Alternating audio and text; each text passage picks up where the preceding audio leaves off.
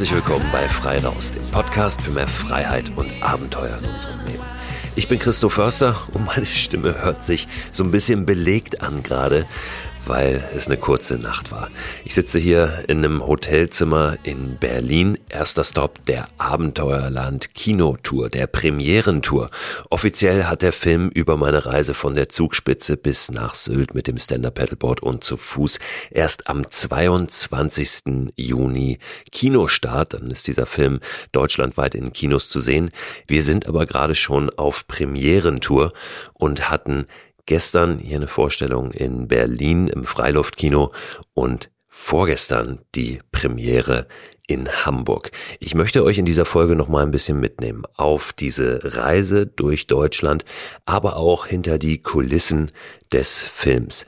Ich habe, als ich unterwegs war, das war der vorletzte Sommer, der Sommer 2021, so eine Art Podcast-Tagebuch auch geführt. Jede Woche von unterwegs mal ein Update gegeben. Und wenn ihr mögt, dann guckt doch mal im Archiv, wo ihr diese Folgen findet. Die heißen immer Abenteuerland und dann Nummer eins, Nummer zwei, Nummer drei und so weiter. Ich glaube, es gibt neun Folgen insgesamt von unterwegs, beziehungsweise eine davon ist nochmal so ein bisschen ein Rückblick dann auf die Tour, nachdem ich wieder da war.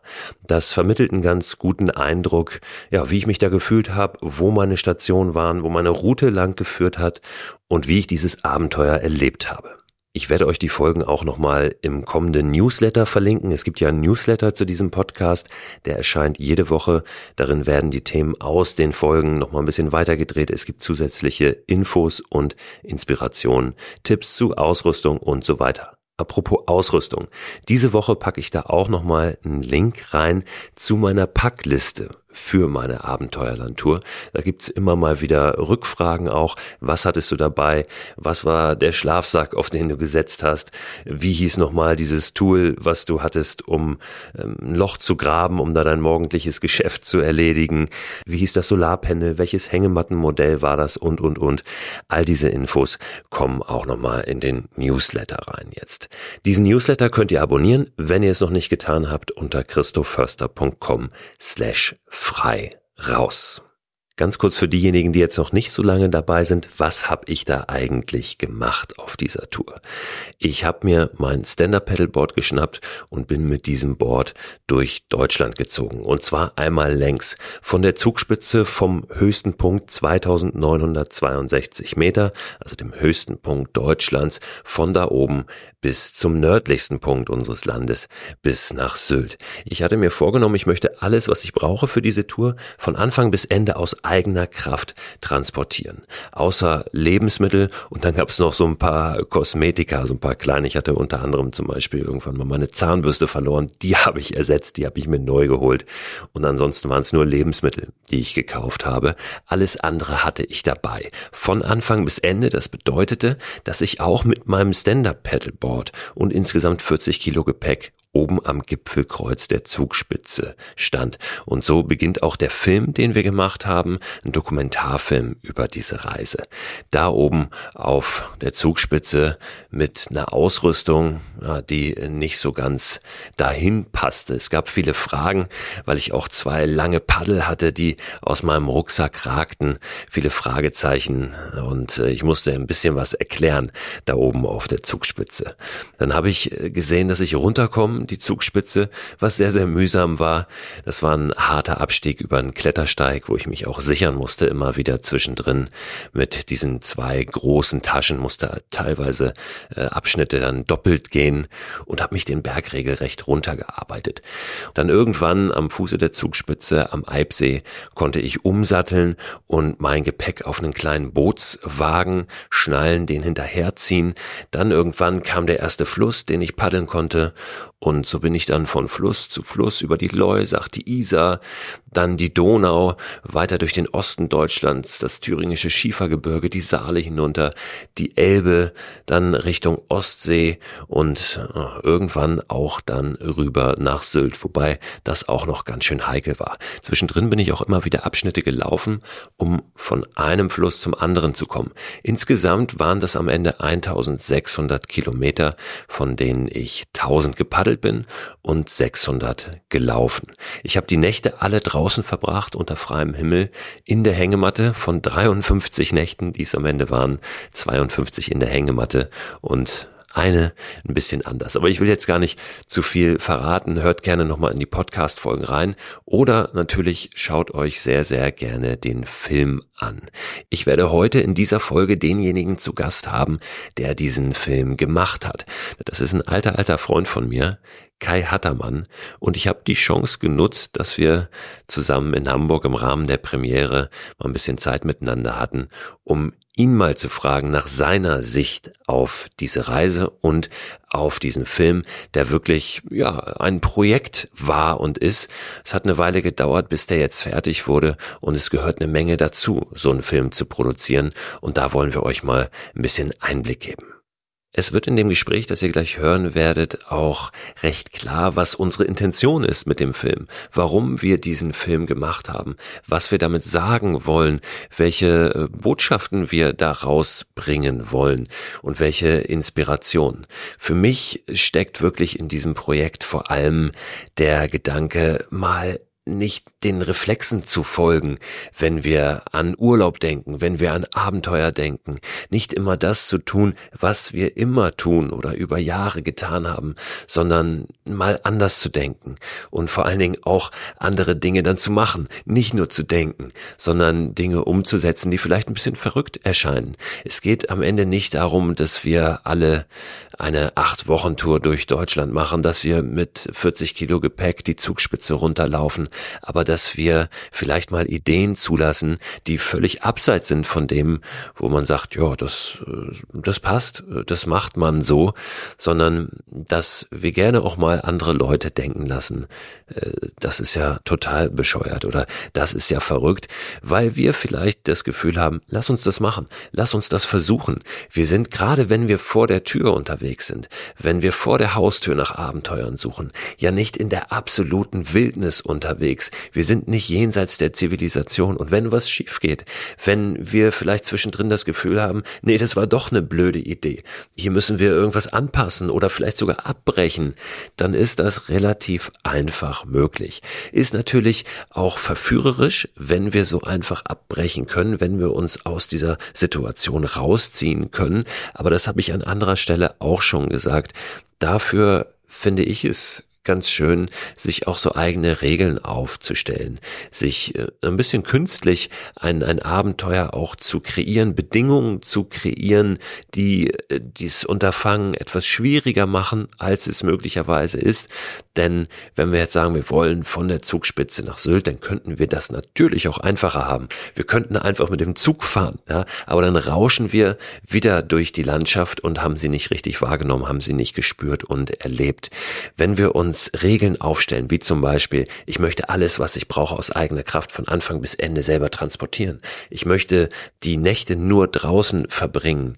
Dann kreieren wir Bedingungen, die eigentlich gar nicht da sind und schaffen uns so ein Abenteuer an einem Ort, wo wir es vielleicht gar nicht erwarten.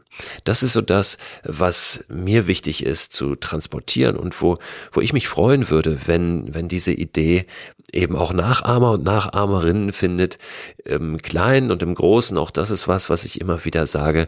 Das Abenteuer fängt individuell da an, wo die Komfortzone endet. Und das ist immer ganz unterschiedlich. Die Abenteuer, die am Ende dabei rauskommen, die sehen ganz unterschiedlich aus. Und das ist völlig in Ordnung. Wir müssen für uns uns fragen, was ist mein nächster Schritt rein ins Abenteuer und uns ein bisschen freimachen von dem, ob das dann für jemand anderes auch ein Abenteuer wäre.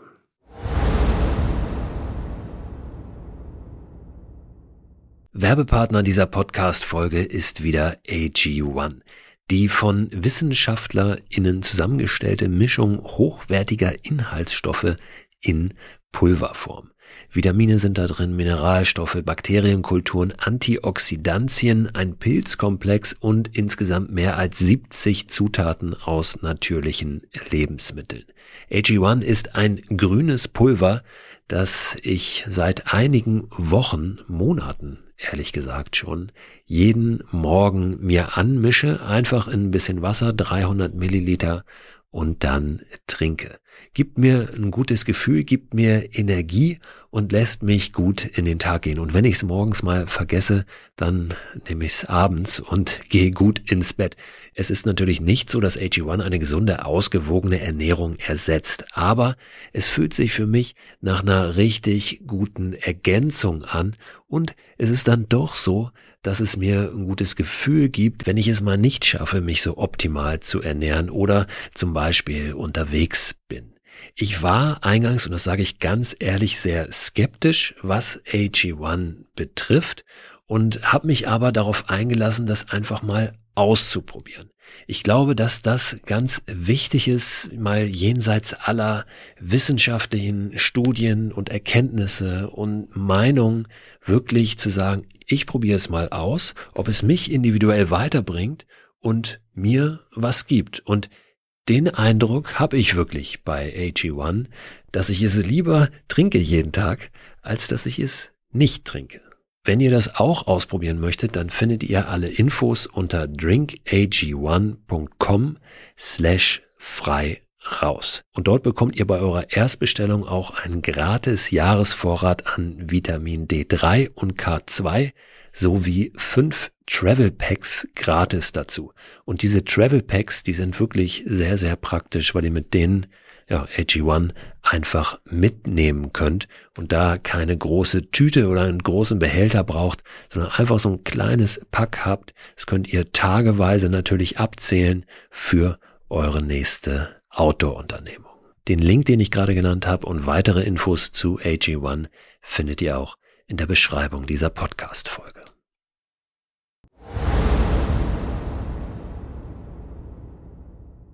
So viel vorweg. Es stecken in dieser Reise, in dieser Idee, in dem Film noch ein paar mehr Botschaften. Natürlich geht's auch um die wunderbare Natur vor unserer Haustür.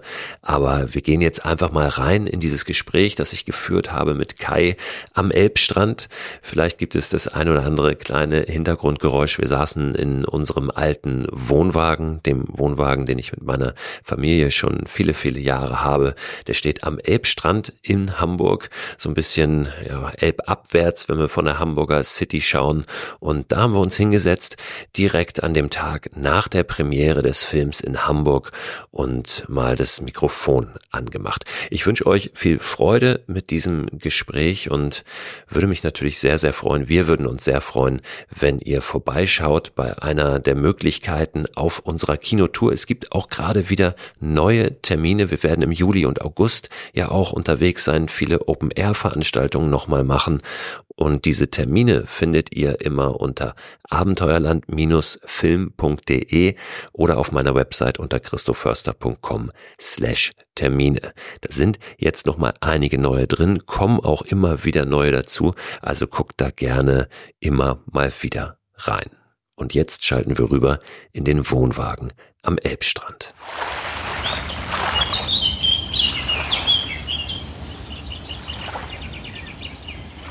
Kai, moin. Gestern Premiere? moin, Christo.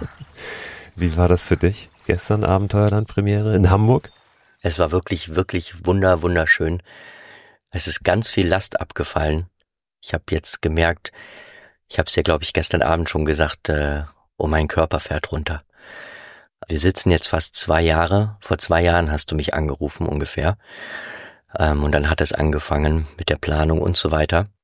Und es gab so viele Phasen zwischendurch, wo ich dachte, es war nicht, ich gebe das auf, aber es war eher so, wie, schaffe ich das denn? Es war ganz viel Angst dabei. Es hat sich ganz viel Angst aufgebauscht in dem Projekt.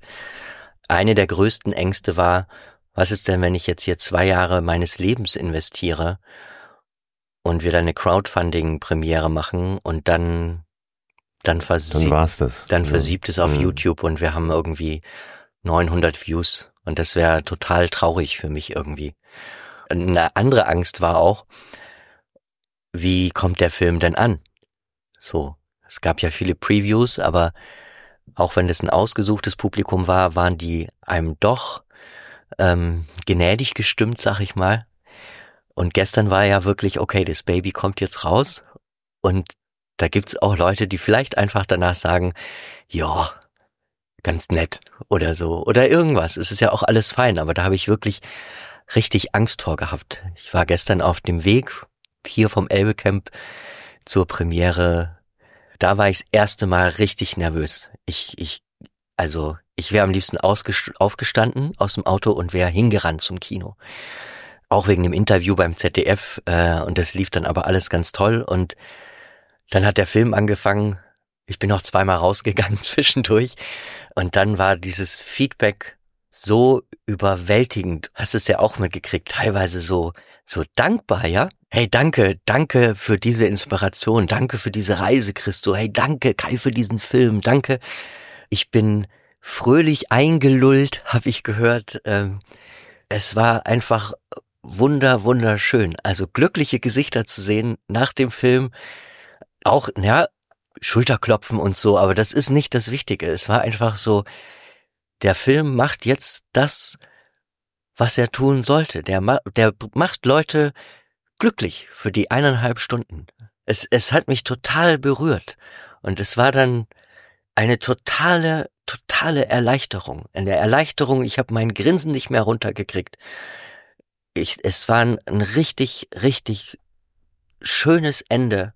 Also Ende ist ja äh, auch falsch gesagt, weil es jetzt ja der Anfang von unserer Tour aber es war ein richtig schönes Ende von diesem teilweise, teilweise ähm, Höllenritt. Ja, jetzt ist es so ein bisschen ein, jetzt können wir einsammeln, ne? Das, ja. was wir so äh, ja. reingegeben haben in den letzten zwei Jahren. Und das muss man ja wirklich sagen, weil die Frage auch immer kommt, auch gestern nach dem Film, ja, als wir noch so ein, so ein Filmgespräch gemacht haben, warum hat es denn jetzt zwei Jahre gedauert? Äh, zwei Jahre hören sich für viele sehr viel an und wir hatten ja auch gedacht, naja, schaffen wir vielleicht ein bisschen schneller den Film fertig zu kriegen. Aber am Ende jetzt, aus der jetzigen Perspektive, mit dem Wissen, was das bedeutet, den Film tatsächlich auf Kinoniveau zu heben, sind zwei Jahre dann doch gar nicht so lang. Ne? Also äh, kann man so und so sehen. Ich weiß für dich, du hast zwei Jahre jetzt wirklich geackert ne? und da wahrscheinlich auch jetzt nicht noch ein drittes Jahr reinstecken können. aber wie haben sich die zwei Jahre so für dich angefühlt? Am Ende mit Sicherheit lang, aber sie waren notwendig, oder? Wie, wie, wie hast du die zwei Jahre so erlebt? Das ist jetzt äh, schwierig. Mehrere Fragen in einer. Es sind mehrere Fragen in einer, mache ich sehr gern. Such dir das eine aus. Alles gut, alles gut. ähm, und es ist wahrscheinlich auch nicht so einfach, die in der Kürze zu beantworten, aber versuch doch mal. Ja. Ähm, also ich fange doch mal am Anfang deiner Frage an mit den zwei Jahren. Ähm, ich fand es sehr schön, dass diese Frage kam. Vor allen Dingen kam danach auch, wo wir noch im Foyer standen, ein paar Leute her. Einer, der hatte Ahnung von dem Film, der andere, der hatte einen Bruder, der Film studiert hat und die kamen direkt her und haben erst gesagt, hallo, vielen Dank für den Film. Ich wollte dir sagen, zwei Jahre ist völlig, völlig in der Range. So, und das, das stimmt ja auch. Also, ähm, es dauert oft, äh, so lange einen Film fertig zu bekommen. Es gibt Filme, ich möchte gar keine Namen nennen, weil ich mich nicht mit so Regisseuren, so großen Menschen vergleichen möchte, aber es gibt Filme, da saßen die Leute 15 Jahre dran. Zwei Jahre, vor allen Dingen, wenn man betrachtet, dass es ja in einer One-Man-Show gemacht wurde und nicht mit einem Team an Editern. One-Man-Show ist jetzt auch wieder falsch, weil wir natürlich auch ein Team hatten, ohne die das auch alles nicht möglich gewesen wäre. Klar, wir hatten ein Team, aber du hast ja wirklich sehr, sehr viel in Personalunion gemacht. Ne? Du bist ja nicht nur der Regisseur, das ist jetzt immer so nicht nur mein Problem, sondern äh, auch ein Problem derjenigen, die jetzt irgendwie über den Film sprechen. Was bist du eigentlich? Ja, du bist nicht nur Filmemacher, du bist nicht nur Regisseur, du hast so viel gemacht. Du hast äh, Kamera gemacht, erste Kamera, du hast äh, den Schnitt gemacht, du hast den Ton gemacht. Du hast was was hast du noch alles gemacht? Alles letztlich an dem Film. Ne? Ja, also es es war glaube ich schon ein ganz ganz großer Teil irgendwie. Also wir haben ja grundsätzlich kein Drehbuch gehabt, das wollten wir auch nicht und es ging ja auch nicht bei Dokumentarfilmen. Trotzdem gab es ja so eine eine Grundidee, die ich dabei hatte, die sich auch permanent verändert hat natürlich. Dann habe ich natürlich die, die Produktion gemacht, ne, die ganze Vorplanung, die wir mit dir zusammen hatten. Also wir haben ja zusammen mit der über die Reiseroute gesprochen und so weiter. Ähm, die ganze Logistik musste gemacht werden. Wo buchen wir die Hotels? Wo buchen wir um? Wo fahren wir hin? Welches Team ist wann vor Ort? Also es war auch sehr viel Produktionsarbeit. Die erste Kamera, die Regie Angaben für die anderen Kameramänner. Also ich möchte jetzt gar nicht Kameramänner sagen. Die Regieangaben für das andere Team, die waren eigentlich relativ frei und das hat den Film auch ein bisschen ausgemacht. Hey, ich hätte gern das und das. Seht zu, was ihr hinkriegt. Und das hat ja auch wunderbar funktioniert. Und dann kam der große Part der Postproduktion, ne? wo da ja nochmal richtig die Geschichte geformt wurde. Es gab also den Rohschnitt, den Schnitt, wo man eigentlich einen Assistenten zu haben sollte, gerade für den Rohschnitt finde ich. Dann gab es den Schnitt. Dann habe ich mich nochmal an das in Anführungsstrichen Buch gesetzt. Wie geht die Geschichte? Da hatten wir ja auch ein langes Hin und Her, wir zwei. Und dann ging es an den Feinschnitt. Dann kam die komplette Color Correction, die auch wirklich aufwendig war. Dann mussten die ganzen Soundeffekte gemacht werden. Dann ging es an die Kartenanimation und dann ging es weiter, die Betreuung von dem Audio Mastering. Ich habe versucht, noch ein, eine Filmförderung zu bekommen, die leider abgelehnt wurde. Und dann ging es noch darum, mich mit dem Komponisten Tom Linden zusammenzusetzen, der dann ja noch diese wunderbare Musik für den Film gemacht hat. Also theoretisch war es eine kleine One-Man-Show mit Hilfe aber. Ja, die Musik, ich glaube, über die sollten wir noch einmal äh, separat sprechen, mhm. weil die macht den Film ja wirklich extrem besonders nochmal. Also jetzt Selbstbeweihräucherung, ja, der Film Nein, ist was Besonderes, ja, aber die Musik ist wirklich nochmal außergewöhnlich und gibt dem Film nochmal ganz viel. Ich habe gerade gestern auch äh, nochmal wieder von jemandem gehört. Ähm, ich weiß nicht, ob der mit dir noch gesprochen hat. Ich habe ihn zu dir geschickt. Er sagte, ähm, die, die Musik war der absolute Wahnsinn und er wollte gerne wissen, ob die irgendwann zu hören sein wird, ne, als Soundtrack. Ist, glaube ich, momentan noch nicht geplant, oder? Oh, da bin ich auf einem anderen Stand als du schon. Ja? Der Soundtrack, der kommt jetzt raus, in der Tat. Der Tom Linden heißt der Composer, ein lang, langjähriger Freund von mir. Ähm, den kenne ich über 30 Jahre jetzt, glaube ich. Nee, stimmt nicht. So lange wie dich kenne ich ihn. 25 Jahre. Der hat sich irgendwann dafür bereit erklärt, die Musik dafür zu machen. Und davor hatte ich schon viel Musik drunter.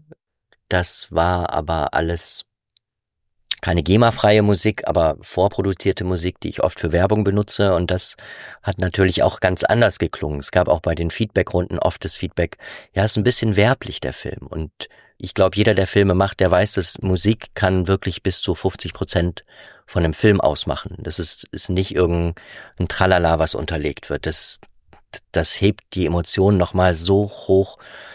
Und ich bin so froh, dass der Tom das gemacht hat. Der macht es einfach schon sehr lange. Der hat schon sehr viel Musik für sehr viele Filme gemacht.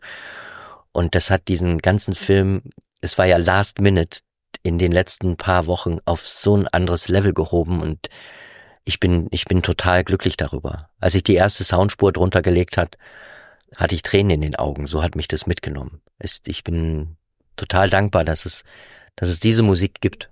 Und die gibt es jetzt auch sehr bald als Soundtrack in der Tat. Das ist so, das auf Spotify nicht, ja. und auf anderen ja, Streaming-Plattformen. Total gut ähm, Abenteuerland der Soundtrack. Ja, werde ich dann darauf hinweisen natürlich. Du sagst mir sofort Bescheid. Bitte. Auf jeden wenn, Fall. Wenn die kommt, dann äh, verlinke ich das nochmal im Newsletter.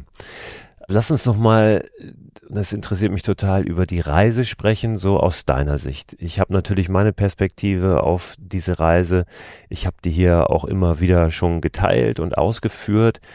Wie war das für dich? Also was konntest du mitnehmen aus dieser Tour? War das für dich tatsächlich vor allem der Fokus auf, wie kriegen wir hier einen Film hin, das Technische, wie kriegen wir es organisiert, koordiniert, hat bestimmt eine große Rolle gespielt. Und wie konntest du auch ja, diese, diese Umgebung aufsaugen, genießen? Also natürlich ist Drehen immer sehr viel Stress und sehr lange Arbeitstage, die auch, also sowohl psychisch als auch physisch sehr fordernd sind. Vor allen Dingen, weil du ja auch eine gewisse Verantwortung trägst. Ne? Also es gibt da Crowdfunder, die glauben an uns, also versaus jetzt bitte nicht. Das äh, ist natürlich schon auch im Hinterkopf. Zu den logistischen Problemen, wo bist du gerade, wann kriegen wir dich aufgenommen, zu unseren, die ganz normal sind, unseren Auseinandersetzungen. Ich meine, wir waren, wir sind sehr lange schon Freunde und ich schätze diese Freundschaft sehr arg und bin sehr dankbar darüber. Und natürlich ist es nochmal anders, als ob du mit einem Kunden arbeitest oder ob du mit einem Freund zusammenarbeitest. Aber Tom Linden zum Beispiel, der Composer, hat mir gesagt, ja, das ist normal. Ihr kabbelt euch die ganze Zeit, weil beide so viel Liebe in dieses Projekt stecken wollen. Der eine für seine Reise und der möchte auch einen ganz tollen Film und der andere für den Film. Und wenn da so viel Liebe ist, dann wird auch viel gestritten. Aber wir haben, es, es geht immer nur um einen Punkt, nicht um irgendeine Ego-Sache, sondern alle wollen einfach das Allerbeste. Und wir sitzen ja auch noch heute hier als Freunde. Also ja, eine Freundschaft muss Sachen ja. aushalten. Und das waren, das ist, ist alles fein so gewesen. Aber um jetzt nochmal den Bogen zu kriegen, ja, es ist super viel Stress gewesen. Ich war trotzdem jeden Tag beim Dreh dankbar für dieses Projekt ich meine, ich mache sonst Werbung. Ich versuche mal sehr nachhaltig zu leben. Ich kaufe nur gebrauchte Klamotten und mein Job ist es aber, Videos zu machen, die verkaufsfördernd sind für Produkte, die wahrscheinlich kein Mensch braucht. Und das ist, äh, seit ich diesen Job mache, das sind jetzt auch schon 25 Jahre fast, ähm, habe ich diesen Konflikt. Und auf einmal bist du 47 Jahre, ich war 45 damals, und und du kannst einen Film machen, wo dein, wo dein ganzes Herz aufgeht. Natur zeigen, draußen sein. Draußen filmen ist so viel schöner als im Studio zu sein. Keinen Kunden zu haben, der sagt, ich hätte gern das, ich hätte gern das. Es ist einfach, einfach drauf loslegen und, und draußen zu sein, ne? Ich bin einfach auch sehr gerne draußen. Wir haben ja schon viele Sachen draußen erlebt zusammen. Auch, was der Film ja transportieren soll, was du auch gerne rüberbringst immer, was auch mit Ziel deiner Reise war, Deutschland mal wirklich so kennenzulernen. Also ich habe noch nie an einem Berg gehangen mit einem Seil und der Kamera. Ich habe so viele Orte gesehen in Deutschland, wo ich nicht mal dachte, dass es die überhaupt gibt. Also meine Favorite Spots auf jeden Fall Zugspitze, Saale, Elbe am Wendland. Alles andere war auch wunderschön. Aber ich denke bis heute nach diesen zwei Jahren, ganz oft poppt mir irgendein Gedanke auf und ich denke, ach, das war schön. Ich höre irgendwelche Möwen und, und denke irgendwie an die Szenen am Meer oder ich höre die Gänse und muss immer an die Elbe denken. Da hatten wir ja so viel Gänse, die immer weggeflogen sind und es ist einfach nur eine, tiefe Dankbarkeit da für, für dieses ganze Projekt. Und wir haben natürlich auch dieses Zwischenmenschliche, ja. Auch wenn wir uns gekabbelt haben, haben wir, wenn wir uns gesehen haben, sehr schöne Zeit verbracht. Ich hatte ein mega Team dabei, ja, also immer wechselnd. Nicole, Jan, Josef, Ole, Philipp. Es waren einfach alles Leute, die wirklich alles geben, die richtig an dieses Projekt geglaubt haben. Es gab keine, was man oft hat beim Film, Ego-Sachen, die völlig fehl am Platz wären. Alle haben einfach nur das Projekt vor Augen gehabt und eine, eine wunderschöne Zeit gehabt. Jan sagt heute noch, ey, es, es gab kein schöneres Projekt bisher in meinem Leben. Weißt du, was Josef gestern zu mir gesagt hat? Und da äh, habe ich auch Gänsehaut bekommen. Josef hat gesagt, wenn ich irgendwann mal äh, alt bin und jemand mich fragt, was waren deine fünf besten Jobs? Er gesagt, drei davon waren mit dir. ja, also das ist tatsächlich so, ähm, dass dass diese Leidenschaft, glaube ich, auch spürbar ist in dem Film. Und das ist was, was ich auch zwischendrin immer mal wieder gesagt habe, wenn mich ja auch Leute gefragt haben, warum dauert es so lange? Ja, und ich dann teilweise mal sage, ja, ich gesagt, naja, es, ich mache es ja auch nicht allein, das Ding. Ne? Ähm, Gerade ist es eine Phase, da dauert es äh, vielleicht in der Produktion ein bisschen länger, da habe ich jetzt auch keinen Einfluss, aber ich bin auch froh, dass es so lange dauert und dass diesen Film jetzt nicht eine ja, irgendeine random Produktionsfirma macht, die dann sagt, nach einer gewissen Zeit, pass auf, das Budget ist alle, ja, das, was wir hatten, die, weiß ich nicht, äh, 30.000 Euro sind aus. Der Film ist jetzt so, wie er ist.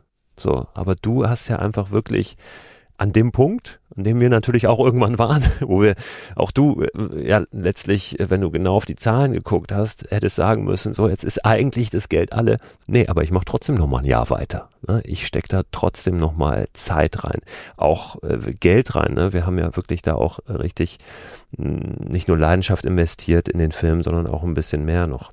Da bin ich auch total dankbar für, dass, dass das so war. Ne? Und das habe ich mir auch immer wieder gesagt, das habe ich anderen immer wieder gesagt, so hey, das ist nicht nur ein Leidenschaftsprojekt von mir, sondern eben auch von, von Kai.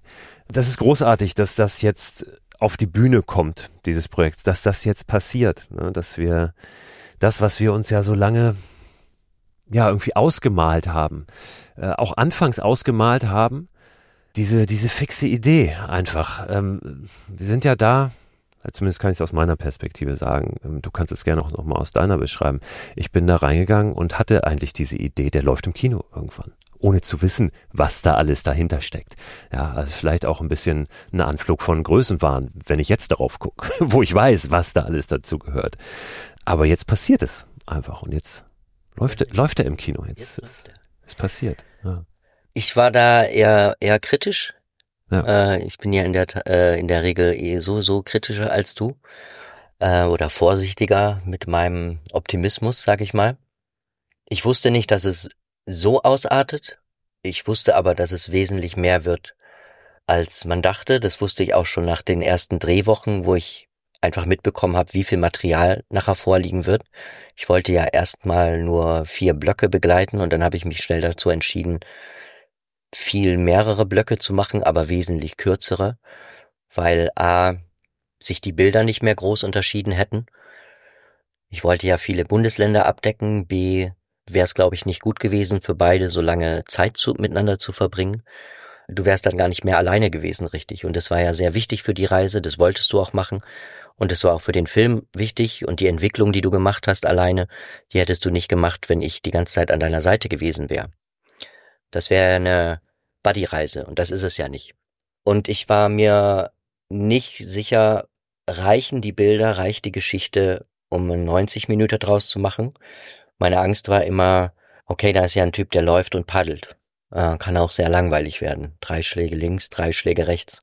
Wo der Ansatz dazu kam, viel mehr Naturbilder reinzubringen, diese Natur vor der Haustür zu huldigen und dann kam ja dazu noch die geschichtlichen und geografischen Komponenten als Erzählspur rein. Und dann habe ich irgendwann gedacht, okay, das, das könnte funktionieren. Ich habe dir auch ganz lange gesagt, ich weiß nicht, ob das 90 Minuten wird. Ja. Ich habe erst gesagt 45 Minuten, dann war ich mhm. beim 60 Minuten, habe ich immer gesagt, warte ab, warte ab.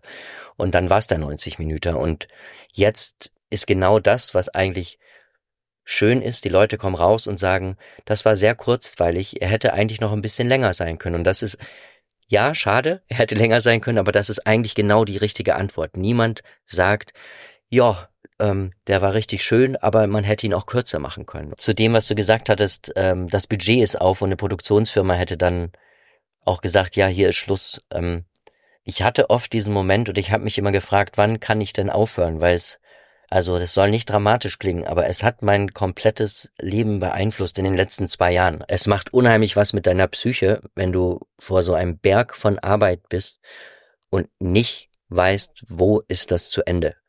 Du machst eine Story, du guckst es dir an, du bist nicht zufrieden, du träumst von diesem Film, du redest die ganze Zeit zu Hause von diesem Film. Nicole ähm, hat nichts anderes gehört, Antonio, mein Sohn, hat nichts anderes gehört. Das hat alles um mich rum in Mitleidenschaft gezogen ich habe alle Stunden getrackt für die Post-Production und ich habe mich bis heute auch nicht getraut reinzuschauen und ich will eigentlich auch vielleicht als alter Mann mal reinschauen, wenn es das Programm dann noch gibt.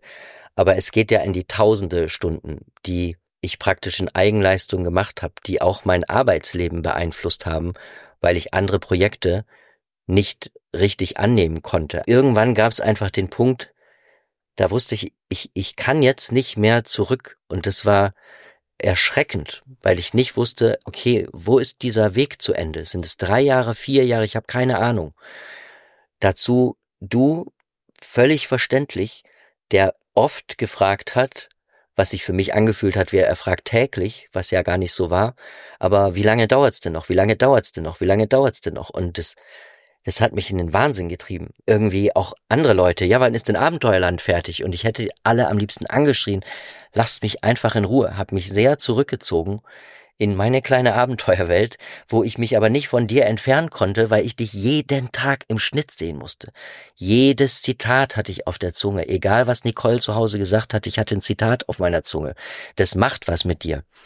Ich hatte ein ganz tolles Gespräch mit einem Produzenten Lino aus Köln, der schon sehr viele Dokumentarfilme gemacht hat. Und mit dem habe ich irgendwann lange, lange geredet. Der hat mir ein Gespräch angeboten und ich war am Boden zerstört und meinte, ich, ich komme nicht weiter mit dem Film. Der wird scheiße. Ich habe mega Druck. Der soll bald fertig sein. Ich, ich hab's total unterschätzt. Ich weiß nicht, wo die Geschichte hingeht und ich komme mit meinem Protagonisten nicht mehr klar. Und er meinte, Kai, ich habe schon so viele Dokumentarfilme gemacht und ich sagte jetzt, was wir jedes Mal in der Produktion sagen. Nummer eins, ich habe das total unterschätzt. Nummer zwei, die Geschichte ist scheiße. Nummer drei, ich komme hier nicht weiter. Und Nummer vier und wahrscheinlich am wichtigsten, ich komme mit meinem Protagonisten nicht mehr klar. Und das war wie eine, eine Gruppentherapie. Ich dachte ja, okay, ich bin nicht bescheuert. Ich, das ist der normale Prozess. Und da hat er auch gesagt, du musst dich zurückziehen, geh weg vom Edit, setz dich hin, schreib, hör auf niemand mehr um dich rum, und mach deinen Film fertig. Und wenn jemand fragt, wann ist er fertig, der ist fertig, wenn du denkst, dass er fertig ist. Gerade bei so einem Projekt, wo du deine ganze Zeit investierst. Und das war, glaube ich, einer der besten Tipps, die ich in diesen ganzen zwei Jahren gehört habe, die ich auch weiter äh, in meinem Leben mitnehmen werde.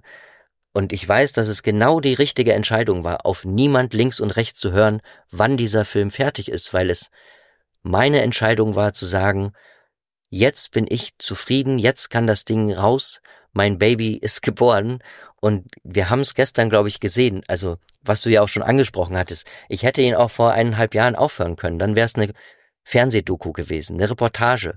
Dann wäre es okay gewesen. Aber jetzt haben wir dann ein Ding, wo die Leute aus dem Kino kommen und, wie vorhin schon gesagt, strahlen und so positives Feedback geben. Und das war gestern die Bezahlung, ja, das war der richtige Weg. Und das ist ein bef sehr befreiendes Gefühl. Ja, der Moment, wo du dann für dich gesagt hast, ich höre jetzt auf niemanden mehr rechts und links, das war für mich dann der, auch wo, wo ich auch mal in den Spiegel gucken musste und sag, wie gehe ich jetzt mit der Situation um? Du hast das schon angesprochen. Es war dann auch nicht immer einfach, ne, zwischen uns. Das kann ich mir vorstellen, ähm, dass weil, es für dich nicht einfach Weil war. du ja weißt, ich bin jemand, der dann auch ganz gerne ja, macht und, und Sachen nach vorne bringt und pusht, auch ein Stück weit. Du sprichst Sachen auch ja? schneller aus als ich. Genau. Und ähm, wo ich dann für mich aber einfach ganz bewusst auch gesagt habe, okay, dann, dann dauert's jetzt. Es ist dein Film über meine Reise. Natürlich machen wir ihn weiterhin in, in einer gewissen Art und Weise auch gemeinsam. Und ähm, natürlich habe ich auch ein, ein Mitspracherecht und auch ein vielleicht ein Vetorecht, aber es ist es ist jetzt an diesem, an dieser Stelle dein Film. So, und das war für mich tatsächlich auch ein Prozess, da loszulassen und sagen, okay, so ist es jetzt. Aber ich glaube, das war ähm, sehr wertvoll auch für mich. Also ich meine, wir lernen ja alle irgendwie dazu und ich glaube, wir haben alle gelernt und wir sind alle gewachsen an, an diesem Projekt und ja, wir sitzen Es ist sicher auch nicht einfach. Ähm, ich habe lange gebraucht und ich habe viele Gespräche gebraucht und Nicole hat mich da sehr drauf gebracht. Ähm, versuch dich mal in dein Gegenüber reinzusetzen Du machst hier kein biografisches Werk. Du machst deine Sicht auf einen Protagonisten und seine Reise. Und das ist die Arbeit eines Regisseurs. Deine Vision von einem Menschen zu erzählen, ne? Und sie hat ganz oft gesagt, was wäre denn, wenn du der Mann wirst, wärst, die Person wärst, über die ein Film gemacht wäre. Jeder hat ein Bild von sich, wie er dargestellt werden möchte. Jeder hat verschiedene Masken, jeder hat verschiedene äh, Sichtweisen, wie man denn ist. Und die eigene Sichtweise auf sich selbst oder die Sichtweise, die man von anderen möchte, unterscheidet sich ganz stark von der, wie dich andere sehen möchten oder andere sehen. Ich weiß jetzt, dass das sehr schwer war. Man möchte ja sehr gut dargestellt werden. Man möchte ja geliebt ja. werden. Ja, das glaube ich schon ganz am kurz Ende. Ausführen. Ja, das, das ähm, schon am Ende, ja. ja. Im Unterbewussten ja. möchte jeder Mensch gemocht werden. Und das kann man nicht abstellen. Und Du bist sehr präsent in den Medien. Du machst das schon sehr lange. Du bist ein richtiger Profi und da bin ich auch sehr froh drüber, ähm, weil es einige Sachen er erleichtert hat. Aber es war ja auch beim Dreh schwer, dich aus deiner Reserve zu locken. Du bist ja ein, ein psychisch sehr gefestigter Mensch, viel gefestigter als ich. Und anfangs war es auch sehr schwer, dich zu filmen zum Beispiel, weil die Kamera war an und du warst der Christoph Förster ähm, der Raus- und Machen Christo Förster, der zu seiner Instagram-Followerschaft spricht. Und es hat gedauert, bis du dich geöffnet hast, richtig. Die schönen, schönen Interviews kamen zu späteren Zeitpunkten. Also es hat wirklich gedauert, bis der Christo auch mal seine Maske abgelegt hat. Der harte Kerl, der alles schafft und der auch ein bisschen weich wird. Und das macht ja auch den Film ein bisschen aus. Deine Follower, die mögen dich alle und die wollen diesen Christus sehen, aber ein unbedarfter Zuschauer, der dich nicht kennt, der hat vielleicht fünf Minuten, um dich ins Herz zu schließen oder dich nicht zu mögen. Und wenn er dich nicht mag, dann mag er den Film auch nicht. Und es war ein ganz langer Prozess, auch beim Edit, mit meinen ganzen Buddies, die ganz oft den Film gesehen haben, dich so zu zeigen, wie du ja auch, wie ich dich kenne. Ein auch verletzlicher Christo, weil wenn wir einen Film gucken mit einem Mann, mit einem Menschen, der ein Superhero ist, dem nichts was anhaben kann, dann können wir uns nicht mit so einem Menschen identifizieren. Und dann können wir auch nicht anfangen, so einen Menschen gern zu haben. Und von daher war es auch, wenn du jetzt sagst Vetorecht. Ja, du hattest ein Vetorecht, aber es wäre nie so definiert. Es wäre verpufft. Es wäre absolut verpufft. Der Weg war vorgegeben, den richtig, richtigen Christo zu zeigen und nicht den Medienprofi Christo. Und das war eine ganz spannende Aufgabe, wirklich. Aber ich ja, glaube, es ist ja es ein schmaler Grad. Ne? Es ist ein ähm, sehr schmaler Grad. Ähm, also gar nicht zwischen Medienprofi und nicht Medienprofi, sondern ähm, wie ist jemand dann wirklich? Und, und da kommen wir dann vielleicht auch nochmal zu diesem Thema Dramaturgie, ja, Heldengeschichte und so weiter. Ähm, als Filmemacher wünschst du dir natürlich immer, dass jemand dann auch vielleicht in meinem Fall dann ein bisschen, oh, das hört sich jetzt total blöd an, aber das, äh, wir haben es oft so formuliert, dass mehr schief geht, ne? dass jemand das war mein noch, größter Wunsch, dass, dass jemand noch mehr Schwächen zeigt. Ja. Ne? Also das wünschst du dir natürlich als Filmemacher, dass da ähm, so, so ein Protagonist ist, der, der eben auch mal fällt. Deswegen sage ich schmaler Grad, weil ich will jetzt gar nicht sagen, dass ich keine Schwächen habe oder dass ich nicht fallen kann, aber ich ja schon jemand zumindest auf dieser Reise auch war, wo viel geklappt hat. Und du dir oft gewünscht hätte, es klappt weniger. Ja. Wo, wo ist dann dieser, wo verläuft die Linie zwischen, ähm, jetzt mach doch mal was falsch, ja, oder sei einfach wie du bist. Das ist ja gar nicht so einfach. Ja, ja, ja, ja, natürlich. Ich bin mir aber auch sicher, wenn was nicht geklappt hätte, dann wärst du vom Typ eben, weil du so gefestigt bist, sag ich mal. Hätte man ähm, es gar nicht mitbekommen. Hätte man es nicht mitbekommen oder du hattest ja auch mal den Spruch, den ich natürlich auch nicht reingebracht habe in den Film. Ich liebe es, wenn Probleme auftauchen, weil ich sie gerne löse. Ja, so bist du. Für einen Zuschauer würde das klingen nach, oh mein Gott. Verstehst du? Und ja, wir haben uns, nicht nur ich, das ganze Team, wir haben uns immer, immer, immer irgendwelche Unfälle und so weiter. Also wenn du die ganzen Soundaufnahmen hören würdest, wenn wir dich weiter weggefilmt haben. Du bist mal in in der Leusach bist du in den Fluss gefallen, richtig? Wo es mhm. auch wirklich ein bisschen. Ja, genau, das war hinter so einem Wehr direkt. Hinter so einem ja. Wehr, da war auch ganz schön viel Wasser und andere Leute hätten vielleicht gemacht, oh Gott, und Philipp und ich waren da, yes, yes, hoffentlich geht er unter. Oh ja, jetzt muss das Board noch untergehen. Das erste Drama, wir haben uns richtig drüber gefreut. Wir wussten ja, dass dir eh nichts passiert, weil du sehr gut im Wasser bist. Aber wir haben uns über so Sachen gefreut. Wir haben permanente Witze gemacht. Sollen wir irgendwie das Brett mal nachts aufschneiden, dass er irgendwas haben muss? Aber es war ja auch alles fein. Und es hat ja auch alles sehr schön ohne Drama funktioniert. Aber das war dann weil, ja auch irgendwann eine Entscheidung, weil wir haben ja auch Versionen gehabt aber natürlich. mit einem Versuch, ein bisschen Drama zu aber konstruieren. Natürlich, ne? Aber natürlich. Und es hat aber immer konstruiert gewirkt. Mhm. Ähm, vor allen Dingen, weil man auch wirklich darauf achten muss, also, ne, du weißt 100% Respekt an die Reise, die du da gemacht hast. Es gibt sicher nicht so viele Leute, die das so durchziehen. Allerdings sind Zuschauer heutzutage schon sehr gesättigt durch viele Filme, die es auf Streaming-Anbietern gibt, äh, wo Menschen große Abenteuer erleben. Groß ist egal, wie man es jetzt definiert, aber die fahren um die ganze Welt, die steigen auf den Himalaya und so weiter. Und deine Reise war durch Deutschland, was trotzdem ein Riesenabenteuer ist.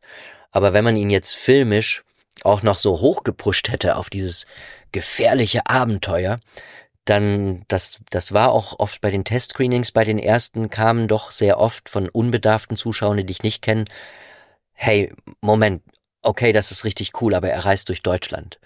Und das war ja auch immer die Gratwanderung, weil warum sollen wir denn ein mega gefährliches Abenteuer darstellen von einer wunderschönen abenteuerlichen Reise? Es ging dir ja auch nicht darum, irgendwas es war extrem, ja. Das ist extrem, jede Nacht draußen zu schlafen, 54 Tage, jede Nacht bei jedem Wetter. Und wir hatten ja wirklich viel schlechtes Wetter. Für viele Menschen ist das nicht vorstellbar, das zu machen. Aber es ist nun auch kein Abenteuer am Ende äh, irgendwo am, am, am Südpol oder im tiefen Dschungel, wo es ums Überleben geht. Und das, das muss es auch gar genau, nicht. Und das sollte genau. der Film nicht werden. Und das war auch ja nie das Ziel deiner Reise. Du wolltest zeigen, was kann man hier vor der Haustür Abenteuerliches erleben. Und es war nie der Wunsch, Christoph Förster bringt sich auf der Zugspitze in Lebensgefahr. Das braucht man auch nicht. Ja, und dann war ja wirklich auch so ein, so ein Fokus auf dem, was passiert dann mit einem, was passiert in dem Fall mit mir, also diese, diese innere Reise, das innere Abenteuer. Und das finde ich, ist tatsächlich in dem Film jetzt, ähm, ja, sehr präsent. Du hast eine, auf jeden Fall eine Veränderung durchgemacht. Es war auch schön bei den Interviews. Ich habe dich ja immer gefragt, wie geht's dir, was machst du, wenn die Kamera aus war. Hast du auch oft gesagt, nee, alles wie immer. Uh, uh, uh. Und dann haben wir aber lange geredet und lange die Kamera laufen lassen und die, ich glaube, mit die schönsten Interviews waren an der, an der Saale morgens. Wunderschön war am Abend vor deiner Überfahrt, wo ich zu Ole meinte, kein Problem, es war ja immer das Problem, ich habe gesagt, dauert nur 20 Minuten und nach zwei Stunden waren wir, glaube ich, fertig. Da hat man richtig gesehen, was mit diesem Jungen passiert. Ah, schön, dass ich Junge zu diesem ja, alten Mann sage. ähm, du warst so übermotiviert auf der Zugspitze und weiter und weiter und weiter. Hast, glaube ich, gedacht, weil es ja auch, ich meine, ne, am Anfang bist du voller Euphorie bei so einem Projekt. Da oben warst du so voller Adrenalin und Endorphinen auf der Zugspitze. Ich habe gedacht, der, der reißt gleich dieses, dieses Gipfelkreuz aus und, und rennt an nach Sylt. War immer, ja, ich schaff das und weiter und weiter. Und dann gab es Stück für Stück diese Entwicklung zu dem Christo, der, der immer ein Stückchen ruhiger wurde, der oft in den Interviews irgendwo hingeguckt hat mit einem verlorenen Blick, der manchmal auch apathisch teilweise wirkte, wo ich dachte, oh, der ist ganz schön verloren. Du hast ja auch viel Material von dir selber aufgenommen, was, was ich aus vielen Gründen nicht verwendet habe, weil du da oft in die Kamera sprichst, aber es war sehr wichtig, dieses Material für mich, um, um weiter dein Inneres zu verfolgen. Und ich habe mir immer gedacht, hey, der redet so viel in die Kamera, weil er keinen zum Reden hat. Du hast irgendwie deine Kamera als Zuhörer benutzt und das war für mich sehr hilfreich als Regisseur, die Teile, die großen Teile, wo wir ja nicht dabei waren, das hat sich trotzdem angefühlt, wie wenn ich dir über die Schulter hab gucken können. Also danke auch nochmal dafür. Das habe ich nie gesagt für dieses viele Footage, was du von dir aufgenommen hast. Ich hatte dein, dein Tagesbuch praktisch vor mir und da hat man gemerkt, der, also manchmal hast du gewirkt, der ist lost. Ja, ist interessant, weil ich für mich das Gefühl hatte er, ich, ich äh, habe ein Stück weit vielleicht nicht mich gefunden, aber ich bin eher irgendwo angekommen. Ja, aber vielleicht dann nicht gerade in diesem Zwischenmenschlichen, sondern eher ja in der Natur, in, in mir. Ich war tatsächlich, äh, das weiß ich noch sehr, sehr gut, dieses, dieses Gefühl der ja, total Zufriedenheit. Was ich aber äh, nicht so formulieren konnte in dem Moment. In, wenn dann so Fragen kamen, was ist denn jetzt und wie geht's und so weiter. Ich habe da manchmal gedacht, äh, ich will jetzt gar nichts sagen. Ja, hast du auch oft gesagt. ich kann jetzt gar nichts sagen. Ich muss jetzt gar nichts ähm, sagen. Auch wo du angekommen bist auf Sylt. Ja. Ich, ich, ich weiß nicht, hast du sehr oft gesagt, Kai, ich weiß nicht, was ich dir erzählen soll. Und dann meinte ich aber auch immer, ist doch gut. Ja. Ist doch fein. Dann erzähl mir jetzt nichts. Dann sitzen wir hier ein bisschen. Aber es ist interessant, wie, wie, wie das dann auch manchmal so eine Dis Diskrepanz äh, bekommt. Und du sagst so, das hat sich verloren angefühlt, ne? Oder das ist ja auch schwer dann damit umzugehen, vielleicht manchmal für jemanden, der da, der da nicht reingucken kann und sich das für denjenigen eher als total gut gerade anfühlt. Ne? Also wieder ein Beispiel für, was sind so die verschiedenen Perspektiven? Ne? Wie blickt ja. der eine, die eine auf eine Situation und, und wie nimmt der die andere, die wahr? Wir gehen jetzt auf Tour. Ne? Wir fahren gleich noch, wir sitzen jetzt gerade hier in, in meinem, unserem alten Wohnwagen im Elbecamp. Und Wo fahren, ich glücklicherweise übernachten du durftest, durfte. Du, durfst, du und Nicole, ihr durftet hier ein paar Tage einchecken. Ja, ich hoffe, ihr habt das genießen können. Und wir fahren jetzt gleich irgendwann weiter nach Berlin, sind äh, zum, zum Open Air Kino heute Abend in Berlin und dann auf Tour. Freue ich mich total drauf. Das wird die nächste Etappe irgendwie dieser Reise. Ich habe ja in dem Film ähm, das auch gesagt, dass diese Reise irgendwie nicht auf Sylt endet, sondern dass sie weitergeht, ich aber noch nicht weiß, wohin. Gott sei Dank. Ein bisschen, Gott sei Dank. Du, du kennst es im Wortlaut, jedes Zitat. Und ein Stück weit, finde ich, ist es immer noch so. Es geht, geht auch immer noch weiter mit der Reise. Das tut's, was ich vorhin auch gesagt hatte und dann ähm, bin ich ein bisschen umgeschwenkt, äh, wo ich meinte, ja, gestern bei der Premiere, jetzt, jetzt sind diese zwei Jahre vorbei, aber was Wunderschönes fängt an, was du als sehr optimistischer Mensch hast du gesagt, Kai, der kommt im Kino. Ich habe lieber erstmal klein gedacht. Familiär haben wir früher immer mitbekommen, wer nicht so große Träume hat, der kann nicht so tief fallen. Ich habe gedacht, okay, Crowdfunding und dann, wenn es ganz schlecht läuft, dann versandet es auf YouTube und jetzt fängt wirklich der zweite Part dieser Reise an. Und zwar das Baby rauszubringen und vielen Menschen, hoffentlich sehr vielen Menschen zu zeigen und hoffentlich sehr viele Menschen damit glücklich zu machen, zumindest für eineinhalb Stunden, positiv einlullen lassen, inspirieren, diese wunderschönen Naturbilder genießen zu können, den Menschen zu zeigen, was sie hier haben vor der Haustür und hoffentlich auch dazu bringen, da mal hinzufahren, am liebsten mit dem Fahrrad oder den öffentlichen Verkehrsmitteln oder auf Wasserwegen. Es ist unheimlich spannend, was jetzt losgeht. Jeden Tag kommt irgendwie ein neuer Termin dazu und wir gucken in unsere Liste, oh, dann sind wir da und da und da und fahren an wunderschöne Orte und haben, ich weiß nicht, wie es bei dir ist, ich treffe auf einmal zum Beispiel in Stuttgart, da wo ich in der Nähe aufgewachsen bin, ich treffe auf einmal ganz alte Freunde wieder, die ich seit über zehn Jahren sicher nicht mehr getroffen haben, die mich anschreiben, wow, der Film kommt im Kino, ich habe die Karte schon gekauft und und das, es kommen einfach nur noch schöne schöne Gedanken, wenn ich jetzt an diese nächsten Wochen, Monate denke. Also es geht ja praktisch bis Anfang September, was wir jetzt vorhaben. Ja, freue ich mich auch am allermeisten drauf, auf die Begegnung, auf diese mhm. Gespräche davor, danach wo du dann auch wirklich spürst, ja, dass du äh, was bewirkst mit deiner Arbeit. Also letztlich sind die Menschen ja immer dafür selbstverantwortlich, was sie tun und was sie nicht tun, aber dass man so, so, ja, einfach ein bisschen Inspiration raussenden kann, ne? Das, mhm. Ja, dass es die Menschen berührt ja. das, was man macht und dass letztlich dieser Film die Menschen berührt, auf welche Art und Weise auch immer. Aber das ähm, habe ich jetzt auch aus diesen, aus dieser Premiere gestern ähm, mitgenommen, den Gesprächen danach. Das hätte ich so gar nicht gedacht, dass die Menschen so berührt sind, so ergriffen sind, auf verschiedene Arten und Weisen. Also gestern war auch eine Frau nach der Vorstellung noch bei mir, die sagte, diese Reise, das wäre was für meine äh, verstorbene Tante gewesen. Oh. So und ähm, die hat auch ganz ergriffen gesagt, ey, den Film hätte ich mit der gerne geguckt. Das ist schön. So.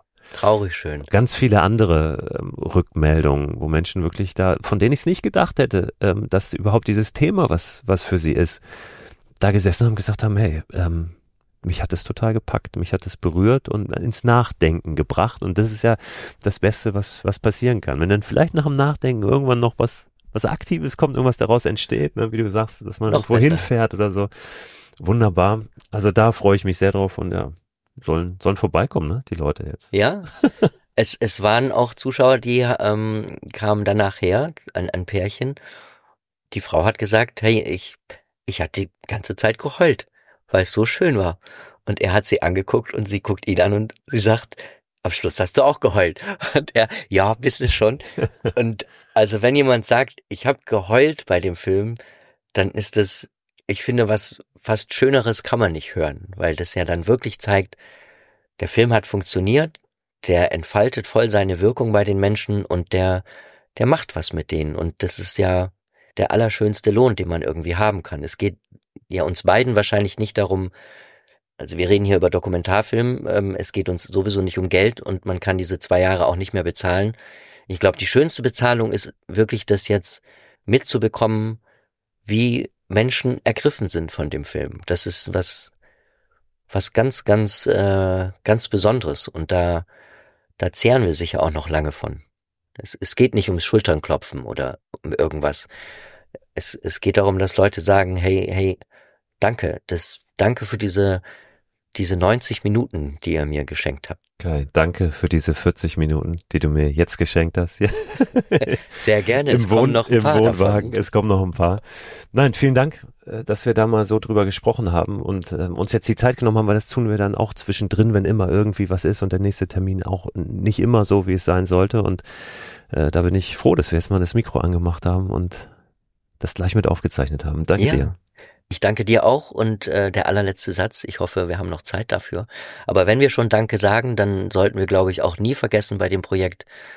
Nochmal, wir haben es vorhin angesprochen, wir hatten ein Team. Die Leute, die da mitgemacht haben, die verdienen es immer noch erwähnt zu werden. Von daher würde ich nochmal ganz lieb Danke sagen an Nicole, die wunderschöne Making-of-Fotos gemacht hat, die eine tolle Produktionsassistenz war und natürlich als meine Lebenspartnerin auch ganz viel, habe ich ja vorhin schon gesagt, viele Versionen angeguckt hat und so weiter. Ein, ein Riesendank an Josef, unser Fotograf, der dann zum Filmer wurde und unser Taschenmesser war und mit seinem Land Rover an Plätze gekommen ist und das Boot, Boot organisiert hat und tolle Bilder gemacht hat und uns gerettet hat, als es nicht mehr geklappt hat, als uns der Sprit ausgegangen ist auf der Elbe und, und, und. Ich, es würde jetzt den Rahmen sprengen, alles zu erzählen, aber ich glaube, die Angesprochenen wissen, worum es geht. Ganz, ganz lieben Dank an, an Ole, der so viel Geduld aufgebracht hat bei den zwei Sessions, bei denen er dabei war, so wunderschöne Drohnenaufnahmen gemacht hat, äh, Timelapse, die überragend waren, ganz schöne Naturshots gemacht hat der Philipp, der so viel Energie reingebracht hat, der musste ja einen Tag auf uns warten, weil wir nicht rechtzeitig von der Zugspitze runtergekommen sind, ganz tolle Timelapse produziert hat. Der Jan, der mit seinem jüngeren Auge ganz frische neue Bilder gestaltet hat. Nico und Gustav, die ganz viel dabei geholfen haben, in dem langen Prozess diese Story so zu feilen, wie sie jetzt ist, die die dramaturgische Beratung übernommen haben Tom Linden auf jeden Fall, der mit dieser wahnsinnigen Musik den Film, wie schon gesagt, auf ein ganz anderes Level gebracht hat. Michael Heimrich, der uns ganz arg geholfen haben, als wir blauäugig in diese ähm, ins Crowdfunding, Crowdfunding reingestolpert, sind. Reingestolpert ja, genau. sind. Arthur, der die wunderschönen Grafiken für die Karten gemacht hat, die anfangs fürchterlich aussahen, als ich die gestaltet habe, und Manoj, der diese tolle Typografie entworfen hat für die Einblendungen der Informationen, wo wir uns gerade befinden. Also nochmal vielen, vielen Dank an die Leute, weil ja, da wurde sehr viel in der One-Man-Show gemacht, aber ja, ohne dieses Team wäre der Film nur halb so gut gewesen, wie er jetzt ist. Also nochmal danke an euch, euch alle und natürlich an alle Crowdfunder, oh, die ja. uns finanziell unterstützt haben, uns einen riesen Vertrauensvorschuss gegeben haben, ohne die das ganze Projekt auch nicht möglich gewesen wäre.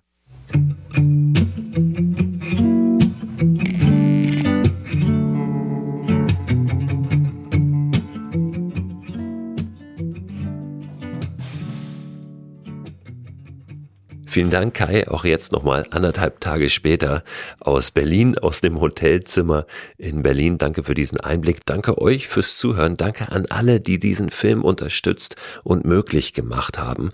Und vor allem auch nochmal an die Sponsoren dieses Films. Wir haben zusätzlich zu den Crowdfunding-Unterstützern und dem, was wir selber reingegeben haben in den Film, auch ein paar Sponsoren gehabt. Und wir haben auf der Premiere in Hamburg leider vergessen, die nochmal zu nennen. Das ist Globetrotter Ausrüstung, das ist Indiana Pedal and Surf, ein Stand-Up-Pedal Hersteller, der auch das Board macht, mit dem ich auf der Tour unterwegs war. Das ist Ortlieb, die die besten wasserdichten Taschen machen.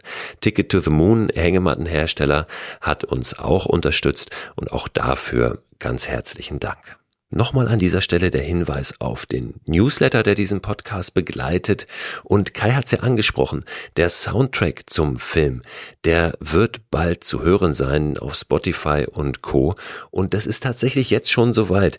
Am Abend, nachdem wir das Gespräch geführt haben, hat Kai gesagt, ey, er ist da, der Soundtrack ist da und darüber freue ich mich total, weil ich das wirklich nicht wusste, dass der überhaupt erscheinen wird und dass der jetzt schon so schnell da ist. Das freut mich natürlich besonders.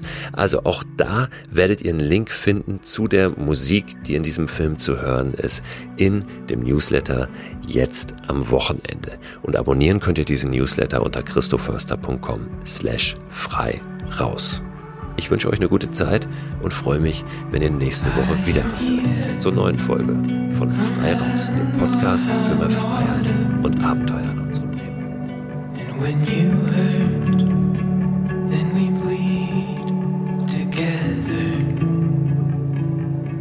Times get tough, our love grows tougher still.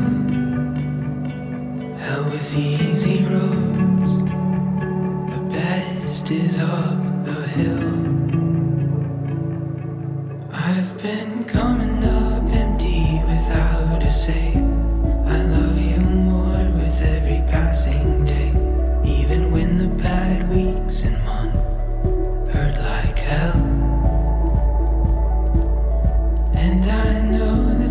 Sometimes they don't care.